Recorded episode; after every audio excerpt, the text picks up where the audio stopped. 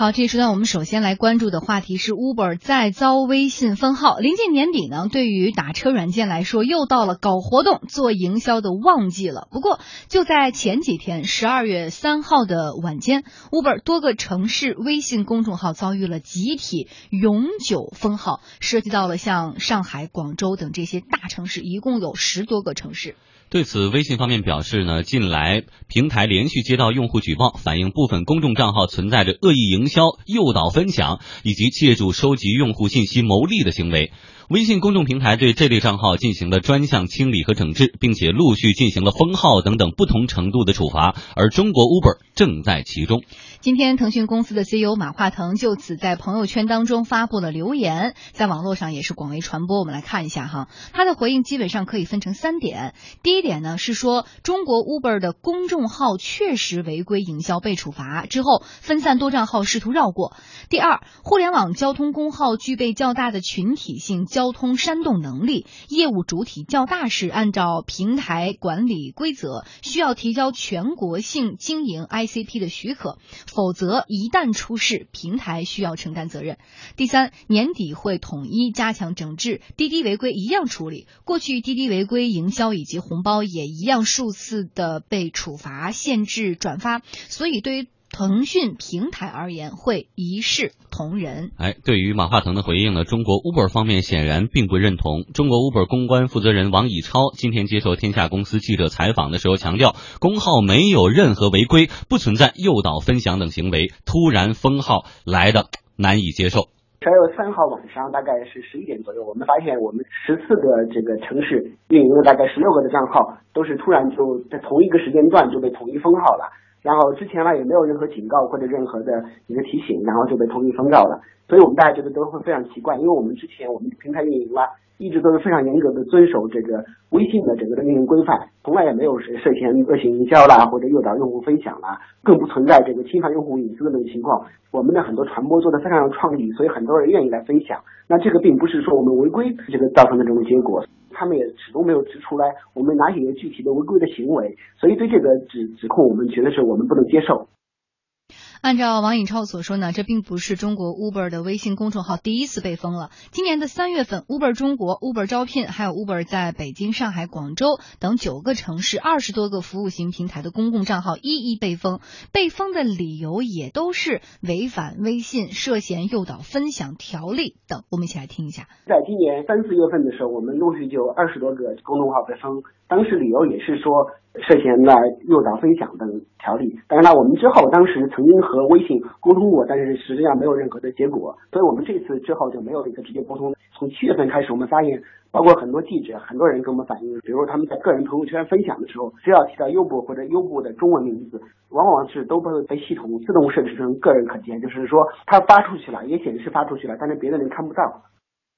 被封三十天后，部分公众号解禁。Uber 上海在四个公众号尝试发帖，隔天又被封禁。王玉超说，随后不少微信公众号文章如果标题带有 Uber 就无法发表。直到四月二十号，所有的 Uber 官方微信公众号全被永久性封号，之前所有内容和记录也都被删除。微信是很重要的平台，不过 Uber 并不是说完全依赖这个平台。在今年四月份，我们上一轮的微信号被封杀之后，我觉得优步在中国的业务增长还是非常快的，因为我们也没有完全依赖于微信作为我们和用户沟通的渠道，我们有自己的 APP，有自己的 APP 弹窗，还有邮件，还有短信，同时呢，我们也有官方的微博账号，比如说我们在今日头条这样的网站上都有账号。和用户的沟通互动的方式是多渠道的，我们今后也会进一步这种使得这种沟通渠道更加多元化。就是当然，微信是个很重要的平台，那我们也非常希望能够通过微信给很多的这个用户提供更多的一个服务。那我想就是被这种封杀，其实不仅是我们的损失，更多的也是微信用户的一个损失。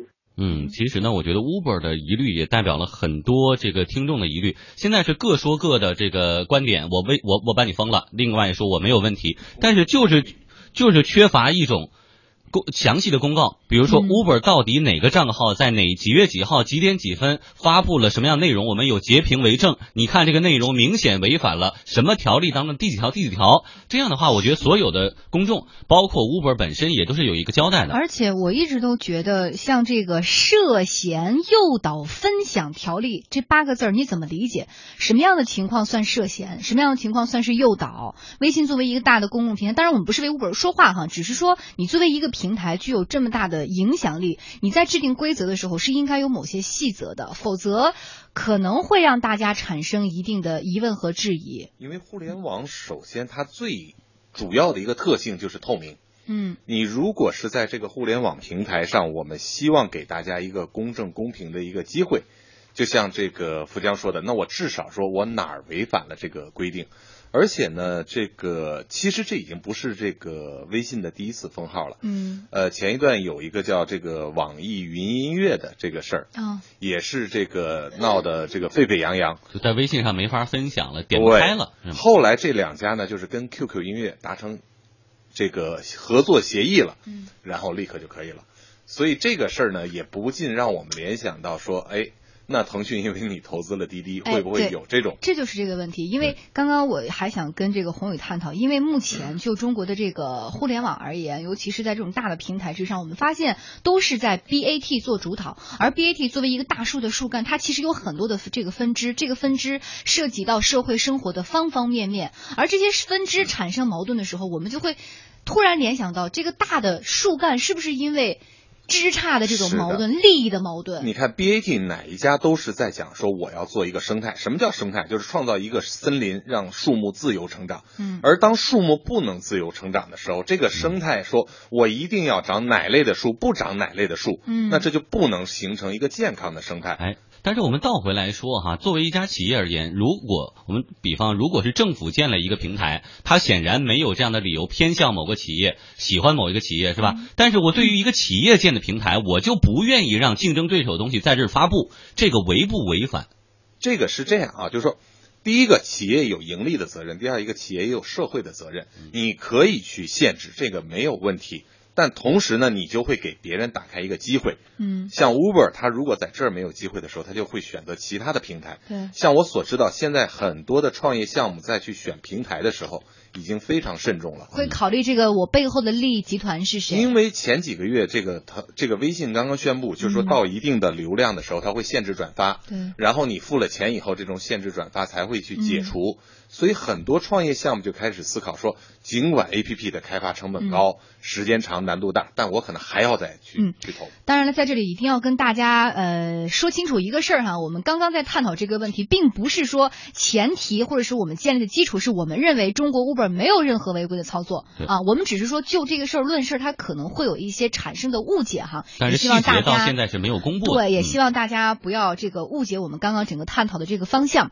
呃，刚刚我们也说了，虽然微信方面他们还没有公布中国 Uber 违规的具体细节，但是有一个事实确实是这样的，就是拥有微信的腾讯投资了中国 Uber 的竞争对手滴滴。哎嗯，之前呢，支付宝红包、网易云音乐，还有阿里系的虾米音乐、快滴、微软小冰等等，因为没有对等开放、版权、恶意营销、用户安全等问题呢，也被微信封杀。不过后来滴滴、快滴牵手了，网易云音乐和 QQ 音乐达成了音乐版权的转授权合作，也算是在微信上顺利解封，难免引发外界热议。互联网独立评论人洪波就坦言说，作为一个平台，对于平台商户的管理肯定要有一定之规，对于违规商户进行处理也无可厚非。当然，这是我们对于这个事情的态度哈。不过在呃细节上的处理过程当中，应该更加的透明，因为这样对于其他的公众号而言也是一个提醒。作为一个大的平台，尤其是有很大影响力的平台，其实它如果认为一个企业的公众号出现了违规，我觉得他有这个权利去处理。但是呢，如果说是他所处理的这件事情被很多的人关注，大家希望知道因为什么违规，那么我觉得腾讯也有责任去披露这些违规的信息，什么时间做了做出了哪些违规的行为，从而导致他被永久的封禁账号。一个是向公众来解释这个平台它的这种在处理违规问题上的这种态度，同时呢，也给其他的一些有可能触犯禁律的这些企业提个醒。就像我们刚才考虑的哈，这个平台的公共性、社会性与它本身作为一家公司的商业性到底怎么平衡？洪波认为，长远来看还是要维护平台的整体价值。首先，这规矩得是公开透明的，得是公平的。就是我处理违规也是为了长远发展，这两个是一致的，而不是为了呃某一个企业去处理另外一个企业，不是为了这样的一个短期目标。对于微信平台一样，就是说呃你是要保证这个平台的长久的这种它的价值，还是只是为了保护你投资的企业？比方说你是为了保护滴滴的价值，你是为了保护京东的价值，因为这些企业是你直接投资的。你看你以什么样的一个？眼光去看待，你以一个更长远的眼光去看待的话，你自然应该保证平台本身的价值，而不是被投资企业的短期价值。嗯，就这个问题跟宏宇来探讨一下。其实刚刚我一直在想哈，我们中国有句古话叫血浓于水。你在就是作为一个大的企业而言，你在跟自己有利益关联的这种小的企业在交往的时候，你一定会有一些这个。偏袒或者是亲护，这无可厚非，对吧？无论从商业世界而言，还是从人情的角度来讲，但是你作为一个大的平台，如何通过某些方式来保证自己这个平台未来的公正性？我觉得这个需要哪些更强大的力量来帮助他完成这个事情呢？呃，其实帮助一个平台的这种公正性，就是我我我就说让树木自由成长。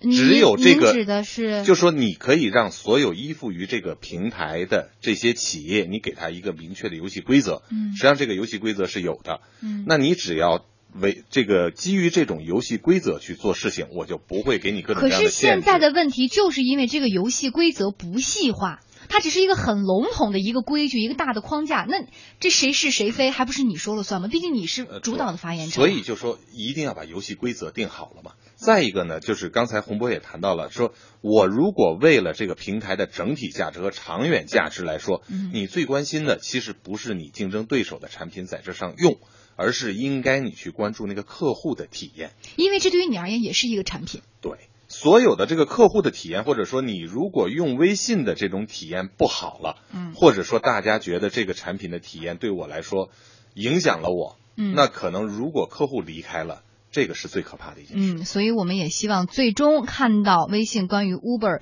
封账号的一些具体的解释。